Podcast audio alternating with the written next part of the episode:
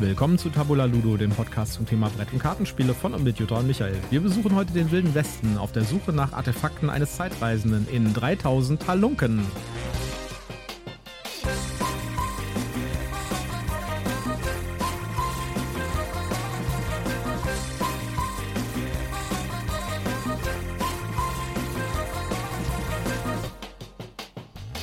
Willkommen zu Tabula Ludo, Ausgabe Nummer 71. Äh, Und wir glauben, dass wir immer noch beim Umzug sind. Ja, hallo, schön, dass ihr wieder mit dabei seid. Ja, bei mir auch wieder meine wunderbare Partnerin Jutta. Ja, und mir gegenüber sitzt wie immer der Michael. Ja, wir glauben deswegen, dass wir noch beim Umzug sind, weil wir diese Folge vorab aufnehmen und wir glauben, dass zu dem Zeitpunkt, wenn die rauskommt, dann immer noch im Umzugsstress sind. Ja, äh, wir sind sozusagen vor dem Berg, über den wir noch rüber müssen. Wenn ich mir das Datum angucke, wenn die rauskommt, dann könnten wir fast durch das Gröbste durch sein. Okay, wir werden euch äh, Live-Updates, wird es immer in der News-Folge geben, weil die nehmen wir dann immer kurz vorher auf, äh, weil wir da halt aktuell sein wollen. Und da können wir euch ein paar mehr Updates geben, was denn mit unserem Podcast-Studio ist, das wir einrichten wollen. Genau. Ähm, jetzt kommen wir aber zuallererst zu meinem obligatorischen Werbehinweis. Wir sind auch diesmal nicht gesponsert, haben kein Rezensionsexemplar erhalten, äh, aber wir nennen Marken, Produkte und Firmen und wir haben Links in unseren Shownotes und deswegen sagen wir, das hier ist alles Werbung aus Überzeugung. Diesmal geht es in den Wilden Westen und zwar in eine Sci-Fi-Version des Wilden Westens in 3000 Halunken. Der Reisende hat nichts als Chaos und Streit in unsere beschauliche Westernstadt gebracht. Als er plötzlich verschwand, wollten wir seine Relikte finden. Aber wir waren nicht die Einzigen auf der Suche danach. Im Familienspiel 3000 Halunken führt jeder von euch eine Bande von Halunken an, die die zurückgelassenen Technologien eines mysteriösen Reisenden sammeln. Bald werden die Regierungsvertreter hier sein, also schnappt euch, was ihr könnt. Ja. Ja, Es ist, äh, 3000 Halunken ist äh, Push Your Luck, Deduktion, das Spiel. Äh, äh, und, und hier ähm, Blöffen. Bluffen. Ja. Ganz groß Blöffen. ja, Deduktion, Bluffen. Sehr, also ganz viel Bluffen, klar. Und es sieht unglaublich gut aus. Ja. Ja, es ist schon ziemlich cool. Und es hat einen, wie ich finde, extrem coolen Kniff, um diese 3000 Halunken zu erzeugen. Es gibt nämlich quasi eine Hülle. äh, Die hat eine transparente Seite und dann gibt es ein, eine Karte, die transparent ist, auf der was drauf ist, und eine Karte, die halt farbig bedruckt ist. Und die kann man zusammen in diese Hülle schieben und das natürlich in jedweder beliebigen ähm, Zusammenstellung, sodass eben 3000 Halunken Genau. entstehen. Es gibt halt 3000 Kombinationen, aus denen so ein Halunke zusammengestellt werden kann. Und es kommen halt in jedem Spiel halt andere. Und es werden halt ständig neue erzeugt. Und da gibt es halt die lustigsten Kombinationen. Ja, also, Ja, und zwischendurch kommt halt auch ein Pferd ins Spiel oder ein Hund. Genau, oder eine Kuh gibt es auch. Ja, Ja, also das Spiel ist von Corey Conecchia.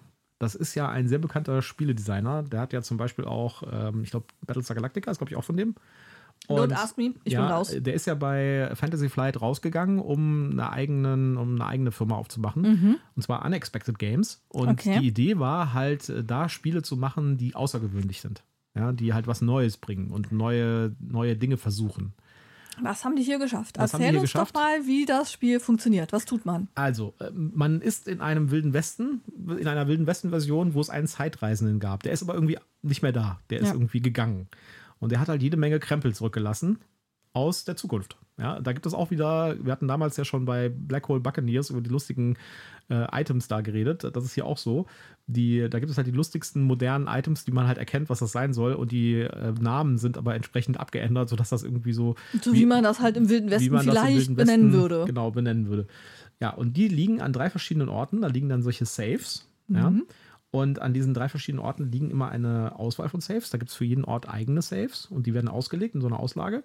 Und man weiß auch ungefähr, was da an Werten liegen. Es geht dann um Werte, um Punktwerte von diesen, Mhm. äh, von diesen Artefakten, ja. Und man weiß aber nicht, wo, unter welchem verdeckt liegenden Save welches Artefakt liegt. In diesem Zusammenhang fällt mir ein, es hat auch noch so ein Stück weit Memory-Effekt. Äh, Genau, das hat auch einen gewissen Memory-Effekt. So, dann hat man, äh, als man spielt jeder eine Bande quasi, ja.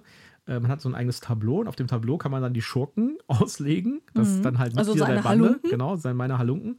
Und äh, dann hat man unterhalb des, äh, de, de, des Tableaus kann man ähm, Karten hinlegen, so kleine Karten, und zwar so kleine Pokerkarten, die jeder bekommt. Und löst damit dann Effekte aus. Ja. Und das Ganze ist so eine Art Tableau-Building, Deduktion, Bluff-Spiel. Ja, also man hat Slots, die halt festgelegt sind, was für eine Karte man da hinlegen kann. Genau, also ein Ass oder eine 2, Eine zwei, eine 3 und so weiter. Genau, also bis zu Pokerkarten. sechs quasi. Und ähm, man hat aber immer nur vier Karten gerade auf der Hand. Das heißt, man hat gar nicht alle Karten, um die in, beliebig in die Slots zu legen. Genau. Und ähm, man möchte, jedem Slot ist aber eine bestimmte Funktion zugewiesen. Und wenn ich jetzt eben die Funktion von Slot, Äh, Zum Beispiel gibt es halt, ähm, wenn man eine von seinen Pokerkarten in einen von diesen Slots reinspielt, dann äh, kann man beispielsweise unter einen von den Saves gucken, kann sich Genau. anschauen. Man kann sich einen Save krallen. ja, Ja. Äh, man kann ähm, Geld nehmen. Ja. Ja. und man kann auch ein paar andere Sachen machen. Und äh, das kann, kann, man sich halt einen neuen machen. Halunken, glaube ich, holen. Nee, den kriegt man, glaube ich, immer. also, Den ja, man okay. muss man halt bezahlen. Ja. So, und äh, jetzt kann man da, jetzt legt man da seine Pokerkarte verdeckt hin, ja. Und man, manche Auktionen sind halt wertvoller als andere. Ja, und man hat halt nur vier Karten auf der Genau. Hand. Wenn man jetzt eigentlich die Aktion von der 3 machen möchte, Kann man bluffen. hat man die 3 nicht, kann man natürlich sagen, hier die 6, das ist so ein Slot, der eigentlich immer tot ist, lege ich halt mal eine 6 verdeckt hin und sage, das ist eine 3, ich nehme mir jetzt das Geld. So, in dem Moment kann der Gegner sagen, glaube ich dir nicht, dass das eine 3 ist, die du da verdeckt hingelegt hast. Der hat äh, quasi drei Helfer, mit denen er anmahnen kann, wenn nicht gerade einer im Knast steckt. Genau. Das heißt, wenn man das jetzt in größerer Runde spielt, kann er halt auch bei verschiedenen Spielern gleichzeitig anmahnen oder beim selben Spieler halt in verschiedenen Runden mehrmals. Die Helfer sind quasi Marker. Ja, Ja. Die, die legt man dann auf die Karte, wo man glaubt, dass das ein Bluff ist. Genau. Und die bleiben da auch erstmal liegen bis zum Ende der Runde. Das heißt, bis man keine Karten mehr auf der Hand hat. Genau. Das wird halt so erstmal eine Runde, dauert so lange, wie alle brauchen, um ihre ersten vier Karten zu äh, rauszuhauen, einzusetzen. Genau. Und dann macht der Spieler, der an der Reihe ist, halt seine Aktion. Und diese Aktion besteht dann halt aus der Standardaktion, die durch diesen Slot der Karte ausgelöst wird. Beispielsweise, ich gucke mal unter einen bestimmten Save. Ja. Und dann noch die Aktionen, die durch die Halunken, die man hat, ausgelöst werden. Jeder Halunke hat eine Aktivierungszahl quasi drauf. Genau, die also drei, diese. Pokerkarten steuern halt auch, ob der Halunke gerade was tun darf oder Genau. nicht.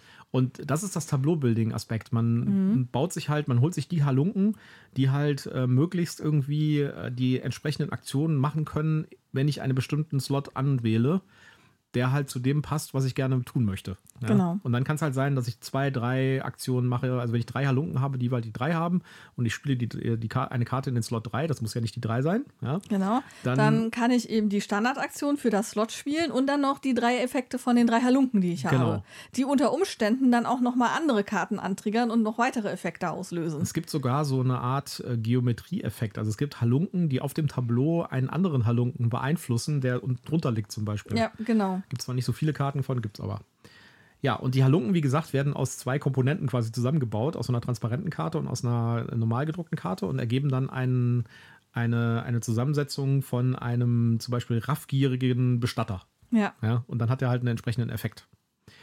Ja, das ist quasi das Spiel und äh, man kann auch, äh, zum Beispiel, man kann auch auf, äh, auf Saves, kann man auch noch Marker legen und kann damit die Saves wertvoller machen, wenn das tatsächlich auch die Zahl, Genau. also man, die Marker haben eine Zahl Wenn man drauf. drunter springst, muss man einen Marker drauflegen und dann kann man sich überlegen, dass man einen Marker mit derselben Zahl, wie der Safe-Wert ist, drauflegt. Genau.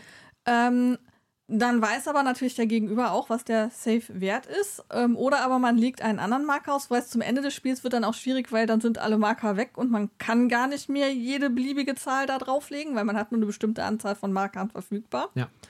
Und ähm, man kann da sich aber auch entscheiden zu sagen, ui, das ist hier der ganz wertvolle Safe, da lege ich mal eine Eins drauf. Das soll der gar nicht wissen, dass das hier der teure Safe ist. Genau, und wenn man einen Marker gelegt hat, äh, der passt, ist das halt ein, ein Geld mehr wert oder einen Siegpunkt mehr wert am Ende. Genau, dann wertet man den äh, äh, Safe quasi auf. Also auch da gibt es halt Bluff-Möglichkeiten. Man kann halt die Marker falsch drauflegen, absichtlich, um zu sagen, nee, den willst du nicht haben oder das glaube ich nicht. Man muss natürlich auch ein bisschen aufpassen. Ich habe beim Spiel irgendwie mal einen Marker draufgelegt, wo äh, es klar war, Ja. dass der da gar nicht mehr existiert. Genau, der bei, den Saves gibt es so ein kleines Info-Rädchen, so ein Rondell, das abgedruckt ist, wo halt draufsteht, ähm, was in diesem Ort für Nummern vorkommen. Und äh, Michael war dann so schlau, eine 6 auszulegen und das Rädchen sagte aber, es gibt hier gar keine 6. Wo ich dachte, okay, das stimmt schon mal gar nicht. Ja. ja, es gibt noch einen weiteren äh, Aspekt. Es gibt noch den, das Sheriff's Office, da kann man noch Aktionen machen und sowas. Und äh, der Zug besteht auch nicht nur aus dem Legen der Karte in den Slot, sondern man kann in jedem Zug auch noch einen von den Halunken an, anheuern. Die muss man halt bezahlen, da gibt es Geld. Man kann sich auch mit den Slots dann Geld holen. Es ist, sag ich mal, relativ komplex, was man da machen muss oder Ja. machen kann. Und dann haben wir jetzt ja noch nicht aufgelöst, was denn passiert, wenn du angemahnt hast, dass äh, meine, meine Slotbelegung nicht passt. Weil ganz am Ende wird dann nämlich aufgelöst, wenn dann also alle ihre vier Karten ausgespielt haben, wird geguckt, okay, da und da ist angemahnt worden, dass das nicht passt. Jetzt gucken wir, ob diese Aussage stimmt. Und wenn ähm, da doch die richtige Karte liegt, ähm, dann ähm, hast du Pech gehabt. Mhm. Wenn, äh, und ich glaube, dein Typ kommt in den Knast. Genau, der kommt dann in den Knast. Und ähm, wenn du aber recht hattest und bei mir eine andere Karte im Slot gelegen hat, dann habe ich Pech gehabt. Mhm. Ähm, weil dann muss ich irgendwie Strafe zahlen, oder wie war das? Ja, genau. Ja, muss ich Strafe zahlen und dein Typ kommt natürlich nicht in den Knast, sondern du kriegst ihn wieder. Ja. Ja, also äh, ihr merkt schon, das ist, das hört sich alles sehr verwirrend an, weil es doch schon ein relativ innovatives Spielsystem ist, finde ich. Es gibt halt so, das ist halt Bluffen auf mehreren Ebenen, sag ich jetzt mal. Man blufft mit seinen Slotkarten, man blufft mit den Saves, man muss ein bisschen Deduktion machen, wo die guten Saves sind, ja. Ja, dann muss man Handmanagement machen und so ein bisschen äh, Marketplace-Beobachtung, weil du hast eben eine Auswahl zwischen drei Halunken, die ausliegen, die du einstellen kannst. Oder du draftest halt einen auf gut Glück, was natürlich auch ein Risiko ist. Genau. Ähm, da musst du dir dann halt gut überlegen und dann musst du natürlich in deinem Tableau gucken, wie, welche Halunken nehme ich wie. Ich hatte dann zwischendurch halt nur Halunken, die halt auf eine 3 und eine 6 funktioniert haben und habe dann gedacht, ja super, wenn ich jetzt hier eine 4 belege, dann kriege ich ja nur den einfachen Effekt. Ich hätte aber gerne, dass meine Halunken irgendwie auch noch was bewirken. Da muss man dann vielleicht auch noch mal überlegen, ist das wirklich sinnvoll, nur auf ein, zwei Zeilen zu gehen oder sollte man nicht lieber ein breit gestreutes Deck haben? Ja. Ja, das Artwork von diesem Spiel ist absolute Topklasse. Wirklich. Also nicht nur sieht das Artwork richtig gut aus, thematisch passend, sondern es ist auch unfassbar viel Artwork hier drin. Also beispielsweise auf der Anleitung ist ein Titelbild drauf, ja, was sich problemlos auch als Cover geeignet hätte, aber auf dem Cover ist ein anderes Bild, was auch echt gut ist. Also man und man merkt irgendwie, dass da echt viel Liebe in das Artwork geflossen ist. Jede Karte sieht richtig gut aus. Die ja. Rückseiten der Spielertableaus haben so eine kleine Comic-Geschichte für jeden einzelnen Clan, mhm. ja, den man da spielt. Also, es ist echt krass. Es ist meiner Meinung nach eines der bestaussehendsten Spiele, die ich seit langem hatte. Wirklich. Ja, so weit würde ich nicht gehen, aber es hat halt schon einen super guten Comic-Style. Ähm, ich finde es super lustig auch, dass ähm, auf der farblich bedruckten Karte der Charakter erstmal in Unterwäsche steht. Genau. Und quasi erst durch die ähm, zweite Karte seine Kleidung bekommt. Das ja. finde ich super lustig. Das finde ich eine geile Idee. Ist natürlich hier so ähm, äh, Wildwestern-Kleidung. Ne? Also alles ist züchtig bedeckt, weil ähm, äh, alle haben lange Unterhosen und äh, äh, Korsetts und so an, ähm, also sind, ordentlich bekleidet. Ist nicht so, dass sie da nackig im Bikini stehen, die Mädels und die Jungs nur in, in Höschen. Es ist noch viel cooler, ähm, die, dadurch, dass es zum Beispiel auch die Bardame gibt, ja, die kann halt auch auf, ein, auf eine männliche Karte, die dahinter gesteckt wird, passen, ja. äh, gesteckt werden und dann bekommt man so coole äh, Gender-Mixtures. Das ist schon echt ganz schön lustig. Richtig, also das ist, das ist eine richtig coole Idee. Das gefällt mir von der Grafik halt auch sehr gut. Ähm, und es passt halt einfach. Da, wo ich sagen muss, ähm, ich finde es ein bisschen aufgefropft, einfach um den Gag zu haben mit diesem Zeitreisethema. Also das hätte es für die Story ja eigentlich nicht gebraucht. Es hätten auch einfach ganz normale Saves sein können, die man ausraubt. Das stimmt, aber ich finde, das bringt noch so ein bisschen Würze in das Ganze. Ja, ich, ich sag ja, es ist um des Gags willen. Ich glaube, das, was, was sie halt versucht haben, ist auf allen Ebenen irgendwas Innovatives zu machen. Und äh, ja. äh, das ist auch was. Also zum Beispiel auch die, die da kommen wir wieder zur Materialqualität, ja. Man, wenn, wenn ihr das, äh, das Cover anguckt, könnt ihr euch bei unseren, äh, wenn ihr einen Player Wenn ihr den mit, richtigen Player genau, habt, dann seht ihr das Bild seht jetzt. Ihr das Cover jetzt. Da seht ihr, dass das quasi so ein, so ein ockerbraunen Hintergrund hat. Aber wenn man das, die Packung in der Hand hat, äh, sieht man, dass da so ein, so ein Glanzdruck noch drauf ist von so einem Mikrochip, der so mhm. hinten dran glänzt. Das ist einfach also wirklich extrem gut und aufwendig gemacht. Ja. ja. Also ist wirklich toll. Und ja, also ich finde es ich find's super. Allerdings muss ich sagen, es hat natürlich, also die bezeichnen das, die verkaufen das als Familienspiel. Das würde ich definitiv nicht sehen. Also ich finde es dafür ist es viel zu komplex weil man muss schon ganz viele Sachen unter Kontrolle halten. Man, es gibt viele Kartentexte, es gibt viele Karteneffekte, es gibt viele ähm, komplexe Möglichkeiten, wie die Karteneffekte miteinander interagieren können. Also ich sehe das nicht wirklich als Familienspiel.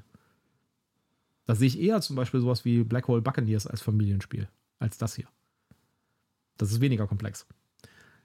Mm, aber gerade durch diesen Memory und diesen Bluff-Effekt kann ich mir schon vorstellen, dass da auch Familien Spaß dran haben. Also es ist ab 12, ich habe gerade mal schon mal vorgespingst, äh, wir kommen ja gleich, gleich noch auf die Zahlen, Daten, Fakten. Es ist sicher nichts, was du mit kleinen Kindern spielen kannst, ganz klar, aber ähm, ich könnte mir schon vorstellen, es hat dann vielleicht eine andere Tiefe und eine andere Komponente und ist vielleicht nicht ganz so strategisch, aber ich kann mir schon vorstellen, dass da Familien, die durchaus gewohnt sind, so Spiele zu spielen äh, und jetzt eben nicht nur, äh, keine Ahnung, Mau Mau und äh, Mensch ärger dich nicht spielen, ähm, können sich da schon, glaube ich, reinfuchsen und da Spaß mit haben. Ich würde ja, das schon also als Familienspiel betrachten. Ich Grob zwar, aber ich würde das schon als Familienspiel sehen. Also ich finde es zu komplex. Ich glaube, dass, äh, dass sowas könnte ich, glaube ich, nicht mit, äh, mit meinen Neffen spielen, äh, mit meinen Nichten spielen. Weil ich glaube, da würden die, da, da, da, hätten die keine Lust, die ganzen Karteneffekte zu, zu lesen jeweils. Weil die sind ja dann auch, man hat ja 3000 Halunken, jede Karte, jede Karte ist anders. Ja? Also, ich weiß nicht, ich glaube, das ist so an der Schwelle vielleicht. Das gebe ich zu. Aber wie gesagt, wer jetzt natürlich nicht auf Deduktion steht und wer Deduktion doof findet und wer Bluffen doof findet. Ja, oder sagt, kann ich nicht. Dann, äh, genau. Oder will oder, ich nicht dann ist das Spiel definitiv nichts für dich, weil das geht wirklich, also du musst hier bluffen, damit du, musst, du gewinnst. Genau, du musst bluffen, du musst knallhart sein und du musst auch ähm, ein Auge dafür haben, blufft der Gegenüber, weil wenn du nicht anzweifelst, dann kommst du auch nicht auf den grünen Zweig. Ähm. Und dieses Spiel ist, glaube ich, auch nichts für Leute, die irgendwie so Spiele spielen und dann irgendwie wollen, dass sie irgendwann verstanden haben, wie das komplette Spiel funktioniert und dann äh, quasi ja, die Strategie halt, ausüben, ja. weil es die, dadurch, dass diese Karten neu zusammengestellt werden, man kommt quasi nie zum Ende. Es kommt in jedem Spiel, auch ich glaube, wenn man die, die, die, die 50. Äh, äh, Dings spielt, hat 50. man immer. Partie, du hast immer, immer wieder neue, neue Zusammenstellungen, äh, neue Effekte. Ähm, es ist nicht so, dass du quasi auswendig lernen kannst, so das sind meine 40 Karten genau. und ich weiß genau, was im Spiel ist und gut ist und damit kann ich jetzt äh, Strategie bauen, sondern du musst ja halt wirklich flexibel auf das reagieren, was da zusammengemischt wird und äh, gucken, was du da draus dann machst. Also man muss eine gewisse Flexibilität haben. Ja, insofern kann ich schon ein bisschen verstehen, wenn, wenn viele Leute vielleicht sagen, das ist nichts für mich. Das ist jetzt kein Spiel, was ich jedem empfehlen würde. Ja, das, äh, das braucht schon so ein bisschen. Ich glaube, da, da, man darf da auch nicht so derjenige sein, der jetzt verbissen gewinnen will. Du musst da schon Spaß an dem Spiel selber und an dem, was da passiert und was du in den Saves entdeckst und was für lustige Zusammenstellungen an Halunken eben entsteht ja. haben. Und ich fand es, äh, ich glaube, das ist auch kein Spiel für zwei Spieler. Nee. Weil ich glaube, es kommt da stark drauf an, auch, äh, dass man quasi den anderen die Karten wegschnappt, ja, und so, und dass man die Halunken wegschnappt. Das ja, auch äh, wenn du da zu zweit an diesen ähm, dreimal neuen Saves sind, glaube ich, rumknabberst, das dauert dann ja ewig, bis man da irgendwie mal an den Punkt kommt, eine Idee zu haben, welchen Save will ich denn. Genau. Sag doch mal, was, äh, was, Zahlen, die Community, genau, was die Community sagt zur Spielerzahl vor allen Dingen. Ähm, die Spielerzahl, äh, die Community sagt, beste Spielerzahl ist drei. Okay, ja, da, wie gesagt, das ist ja auch. Ähm genau. Ähm, äh, insgesamt von zwei bis vier Spielern, also klassische Spielerzahl, zwei bis vier Spieler, beste Spielerzahl von der Community empfohlen drei. Spielzeit 60 bis 90 Minuten. Alter habe ich eben schon verraten, ähm, ab 12, sagt die Community auch, ab 12. Ja, aber das Spielerzahl äh, muss man vielleicht noch dazu sagen, man spielt immer drei Tage. Ja, ähm, mhm. man kann also quasi, man, man spielt seinen, seinen Pokerkartenstapel äh, quasi Einmal, drei, äh, dreimal, dreimal, durch, dreimal, dreimal durch, durch genau. ja. Und da wird halt auch wieder Deduktion, weil wenn der in der ersten Runde, jeder, jeder Tag besteht aus zwei Runden, da wird dann nachgezogen. Und äh, wenn man dann in der ersten Runde das Ass gelegt hat und dann in der zweiten Runde wieder, weiß man auf jeden Fall, bei einem hat er geblufft. Ja, die Frage, hat er eben geblufft genau. oder blufft er jetzt? Ja, also es gibt so ein paar Hints beim Bluffen. Und Aber man muss natürlich extrem äh, sich das abspeichern. Was hat er denn da letztes Mal gespielt und so. Genau. Das ist so ein, so ein Merkding. Und jetzt zur Spielerzeit, äh, zur, zur Spielzeit. Ich fand, empfand es irgendwie ein bisschen kurz, ehrlich gesagt. Also man hat die drei Tage sind halt ruckzuck durch. Und ich hatte so ein bisschen den Eindruck, Mann, jetzt hätte ich gerne noch einen vierten Tag gespielt. Ja? ja, aber das ist ja eigentlich auch ein Zeichen dafür, dass es kurzweilig ist, dass du halt das eben wenig, du hast wenig Downtime, du, du bist eigentlich immer beschäftigt, am Gucken, am Überlegen, am Machen, am Tun, äh, gucken, was macht der andere da, am Überlegen, blöfft er gerade oder meint er das ernst? Also ähm, die, die 60 bis 90 Minuten, die auf der Packung stehen, da glaube ich, wenn man das ein paar Mal gespielt hat, spielt man das in einer halben Stunde durch. Eins von den, äh, eine Runde. Ja, wobei ich denke, das hat auch mit der Spielerzahl zu tun. Vielleicht. Wenn dann ja. vier Spieler sind, dann dauert es, glaube ich, einen Ticken länger. Ja, vielleicht. So, und äh, Bewertung eine 6,6. Das ist ganz schön schlecht. Ja, ich bin auch verwirrt. Also, ich würde dem eine 7,5 geben. wie gesagt, das ist schon, das ist schon in gewissen Aspekten ein bisschen clunky und vielleicht nicht für jeden was. Aber man muss wirklich sagen, da sind ein paar coole Ideen drin. Ich finde das Thema cool, ich finde das Artwork unglaublich gut.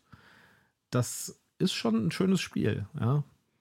Ja, ähm, ich würde dem Spiel gerade eine 7,3 geben, weil ich mir noch nicht ganz sicher bin, trotz der ganzen Variabilität, die ja drin ist durch diese Karten, die man zusammensteckt, ob sich das nicht abnutzt. Also ob ich wirklich einen so hohen Wiederspielwert habe, wie es im ersten Moment den Anschein hat. Ja, ja.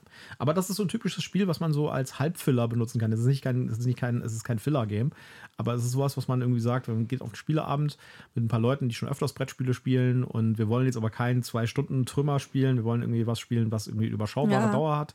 Wir haben noch ein Stündchen, genau. knappes, lass uns noch was spielen, da kann man das hervorholen. Da ist das, glaube ich, echt gut. Klar, ja. äh, besser mit, wenn, wenn die Gruppe alle die Regeln schon kennen, ansonsten wird das mit der Stunde was knapp, aber wenn alle die Regeln kennen, kann man das, denke ich, locker in 45 Minuten oder so runterspielen. Ja.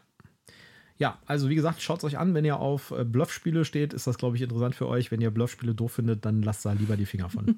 ja, und auch wenn ihr so ähm, Memory-Dinge und ähm, äh, ja, auch ein bisschen Push Your Luck äh, äh, nicht mögt, dann lasst das lieber bleiben. Gut, ich glaube, dann haben wir es für heute. Ja. Und dann sagen wir Tschüss und wir gehen weiter mit unserem, hoffentlich mit unserem Umzug arbeiten. Genau, schön, dass ihr wieder dabei wart und Tschüss, macht's gut. Bis dann, ciao.